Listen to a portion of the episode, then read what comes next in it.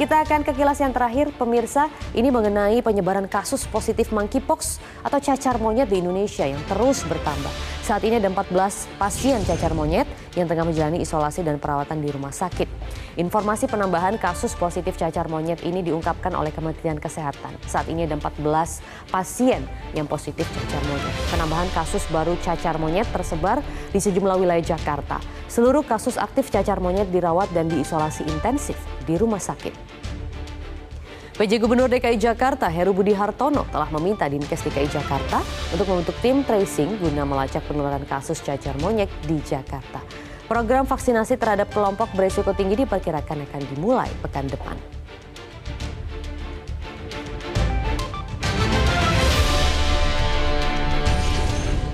Ya meski demikian pemirsa, Kementerian Kesehatan sudah mengonfirmasi bahwa vaksinasi yang tersedia untuk cacar monyet ini hanya untuk dewasa atau kurang lebih nanti usianya hanya untuk 18 tahun ke atas, tidak ada yang untuk anak-anak. Dan jelajahi cara baru mendapatkan informasi. Download Metro TV Extend sekarang.